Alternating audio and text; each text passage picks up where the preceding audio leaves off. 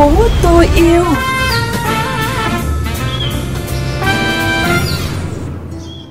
Tấn Khoa xin được gửi lời chào đến quý vị và các bạn đang cùng lắng nghe chương trình Thành phố tôi yêu trên kênh VUV Giao thông Mekong FM 90 MHz, phát định kỳ vào sáng thứ năm và phát lại vào sáng thứ sáu hàng tuần. Mở đầu chương trình hôm nay, mời quý vị cùng điểm qua một số tin tức đáng chú ý. Chuyện gì đang xảy ra?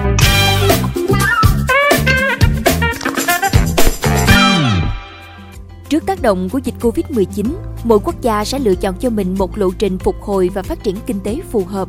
Về phía mình, Việt Nam kiên định thực hiện mục tiêu kép vừa chống dịch vừa phục hồi kinh tế, theo đuổi lộ trình kích thích kinh tế theo hướng phục hồi xanh.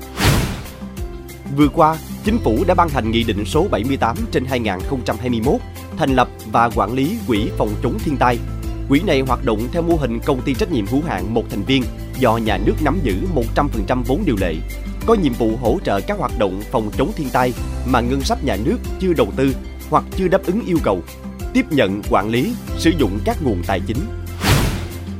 Thời gian qua, Ủy ban Nhân dân tỉnh Long An đã chỉ đạo Sở Tài nguyên và Môi trường yêu cầu các chủ đầu tư hạ tầng khu cụm công nghiệp và các doanh nghiệp có nguồn thải lớn tiến hành lắp đặt hệ thống quan trắc nước thải, khí thải tự động liên tục và truyền dữ liệu trực tiếp về Sở Tài nguyên và Môi trường để theo dõi. Đến nay đã có 30 trạm quan trắc nước thải tự động và 3 trạm quan trắc khí thải tự động được lắp đặt. Không phải chuyện đâu xa.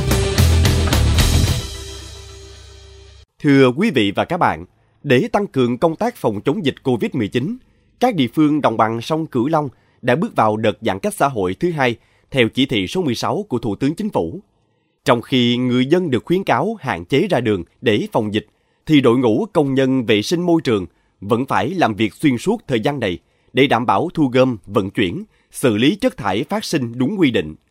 Liên quan đến vấn đề này, Mekong FM đã có phóng sự ghi nhận với nhan đề Người công nhân môi trường giữa mùa dịch bủa vây. Mời quý vị cùng theo dõi. Hàng quán đóng cửa, phố xá im lìm, trên đường cũng không còn đông đúc dòng người và xe cộ đi lại. Thế nhưng điều này không đồng nghĩa công việc của các công nhân vệ sinh môi trường sẽ nhàn nhã hơn. Thay vào đó, họ phải làm việc xuyên suốt để phục vụ thu gom rác thải tại các chợ, khu vực phong tỏa và khu dân cư. Vừa thực hiện công việc của mình như mọi ngày, chị Nguyễn Thị Vô, đội trưởng đội vệ sinh đô thị thuộc công ty cổ phần công trình đô thị Bến Tre, trải lòng về công việc của chị và các đồng nghiệp trong những ngày giãn cách xã hội. À, nó cực hơn luôn đó tại vì à, mấy cái chốt mà phong tỏ là mấy cái chốt đó là người ta gào đi là bên chị là cũng phải đi vô lấy ghét người ta tập kết ra ngay đầu chốt á. Cái đường mình đi không được á. Có cái là mình phải đi vòng rất là xa. Có cái là mình à, phải đi bộ vô nữa. Đi vòng rồi cái đường đó không có thuận tiện đi mình phải đi bộ nữa. Trước những yêu cầu thực tế đặt ra, không chỉ có Bến Tre mà nhiều địa phương thậm chí còn phải điều chỉnh công tác thu gom, vận chuyển, xử lý chất thải. Tại các quận Ninh Kiều, Cái Răng, Bình Thủy thuộc thành phố Cần Thơ, rác thải sinh hoạt phát sinh tại những khu vực không bị phong tỏa vẫn được công ty cổ phần đô thị Cần Thơ đảm trách. Còn chất thải tại những khu vực bị phong tỏa thì cho đơn vị có chức năng phân loại, thu gom và xử lý mỗi ngày. Dẫu biết khối lượng công việc nhiều hơn so với ngày thường và bản thân phải làm việc trong môi trường có nguy cơ lây nhiễm cao, nhưng hầu hết các công nhân vệ sinh công cộng vẫn ngày đêm túc trực thu gom, vận chuyển toàn bộ rác thải sinh hoạt từ các hộ dân đến các nhà máy xử lý, không để phát sinh tình trạng ô nhiễm môi trường vì ứ động rác. Chị Nguyễn Thị Vô cho biết thêm. Hồi sợ chứ công nhân sợ thấy màu luôn.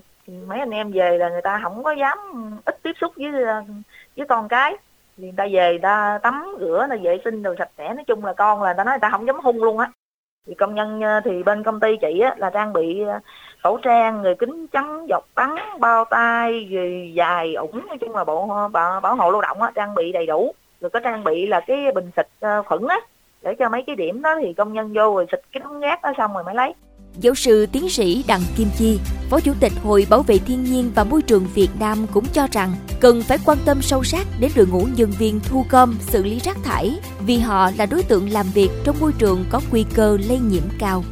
Trong công tác vận chuyển thì nó có liên quan đến cái nguy cơ lây nhiễm đối với những nhân viên ở môi trường. Vì vậy cho nên những cái cán bộ và nhân viên môi trường làm việc làm nhiệm vụ thu gom vận chuyển này cũng cần phải được một trang bị các cái biện pháp an toàn và bảo hộ chống dịch một cách hết sức nghiêm túc. Nắm bắt được tâm lý của đội ngũ nhân viên trực tiếp thu gom xử lý rác thải, công ty cổ phần công trình đô thị Bến Tre vừa qua đã cho hơn 100 công nhân vệ sinh công cộng xét nghiệm SARS-CoV-2 định kỳ. Đến nay, các công nhân đã được test lần 2 và điều đáng mừng là tất cả đều âm tính. Đây là việc làm thực sự cần thiết lúc này vì vừa đảm bảo an toàn, vừa tạo sự an tâm cho đội ngũ nhân viên. Quý thính giả thân mến, không chỉ các công ty công trình đô thị mới cần quan tâm, động viên tinh thần các công nhân vệ sinh môi trường trong những ngày áp lực công việc gia tăng, mà chính chúng ta cũng có thể chia bớt gánh nặng cho họ. Để rõ hơn về vấn đề này, mời bà con cùng tiếp tục đến với những ghi nhận sau đây.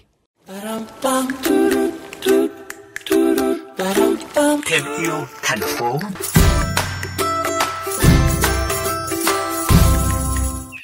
trong cái mùa dịch này thì ai cũng phải hạn chế đi lại nhưng mà các cô chú công nhân vệ sinh á, thu gom rác á, thì không thể nào mà nghỉ việc được thì ừ, cô chú đối diện với rủi ro về dịch bệnh á, thì sẽ rất là cao à, do đó mà tôi nghĩ rằng á, thì mỗi người cần phải thay đổi cái thói quen sinh hoạt hàng ngày để hạn chế rác thải và cũng là một phần để mà chia sẻ gánh nặng đối với họ. Đó là chia sẻ của chị Nguyễn Thúy Loan ở quận Bình Thủy, thành phố Cần Thơ. Sống ở gần khu vực đang bị phong tỏa vì dịch Covid-19, hàng ngày chứng kiến cảnh công nhân vệ sinh phải mang khẩu trang, bao tay, tấm kính chống giọt bắn để đến thu gom và vận chuyển rác nên chị Loan hiểu được nỗi vất vả và sự nguy hiểm của những người làm công việc này. Với chị, những công nhân này không khác gì lực lượng ở tuyến đầu chống dịch. Nhà có đông thành viên nên trước đây chị Loan phải thường xuyên đi chợ hoặc đến những cửa hàng tiện ích để mua các loại thực phẩm cho nhu cầu của gia đình. Thế nhưng từ khi thực hiện giãn cách xã hội, chị đã thay đổi thói quen mua sắm của mình, hạn chế số lần đi chợ và chỉ mua những hàng hóa thực sự cần thiết. Chị Loan cho biết thêm. Trước đây thì tôi thường đi chợ hàng ngày nhưng mà bây giờ thì nhà tôi chỉ đi chợ một lần trong một tuần thôi cái việc mà đi chợ uh, ít như vậy á, thì nó cũng sẽ hạn chế cái việc mà mình mua những cái đồ mà không thiết yếu ngoài ra thì ờ, mỗi lần tôi đi chợ thì tôi thường mang giỏ sách theo để mà đựng đồ thì cái việc này sẽ hạn chế cái việc sử dụng túi ni lông. À, và về nhà thì uh, những cái đồ mà tôi tôi để trong giỏ sách đó thì cũng sẽ dễ dàng khử khuẩn hơn. Và uh, ngoài ra thì uh, nếu mà tôi có dùng những cái túi ni lông á thì tôi sẽ sử dụng lại nhiều lần. Cũng là một bà nội trợ sống ở khu vực quận Bình Thủy, thành phố Cần Thơ. Chị Nguyễn Thị Mỹ Siên rất lo lắng cho sức khỏe của mình và người thân trong giai đoạn Covid-19 diễn biến phức tạp. Nhiều ca mắc mới được ghi nhận mỗi ngày. Ngoài việc cập nhật tin tức về tình hình dịch bệnh tại địa phương, chị vẫn nghiêm túc thực hiện phân loại rác tại nguồn với mong muốn giảm bớt những áp lực không đáng có cho lực lượng làm nhiệm vụ. Chị Mỹ Siên cho biết. Thay vì gia đình mình bỏ tất cả các loại rác vào cùng một túi ni lông thì mình phân loại rác ra Ờ, những cái loại rác thải nguy hiểm như là ờ, găng tay nè khẩu trang nè thì ờ, sau khi dùng xong mình sẽ bỏ vào một cái túi riêng rồi buộc kính lại. Bên ngoài ghi chú là rác thải nguy hiểm để cho những người đi thu gom họ cẩn thận hơn trong khi xử lý. Như vậy cho nó an toàn đối với cộng đồng. Giữa những ngày giãn cách, ai cũng lo lắng cho sức khỏe của bản thân, nhưng hy vọng rằng sẽ có nhiều người như chị Loan và chị Siên biết hướng sự quan tâm của mình đến sự an toàn của cộng đồng và môi trường bằng chính những việc làm đơn giản và thiết thực nhất mỗi ngày. Và đến đây thì thời lượng dành cho chương trình Thành phố tôi yêu cũng đã hết. Cảm ơn quý vị và các bạn đã quan tâm theo dõi. Tấn Khoa xin chào và hẹn gặp lại trong các chương trình lần sau.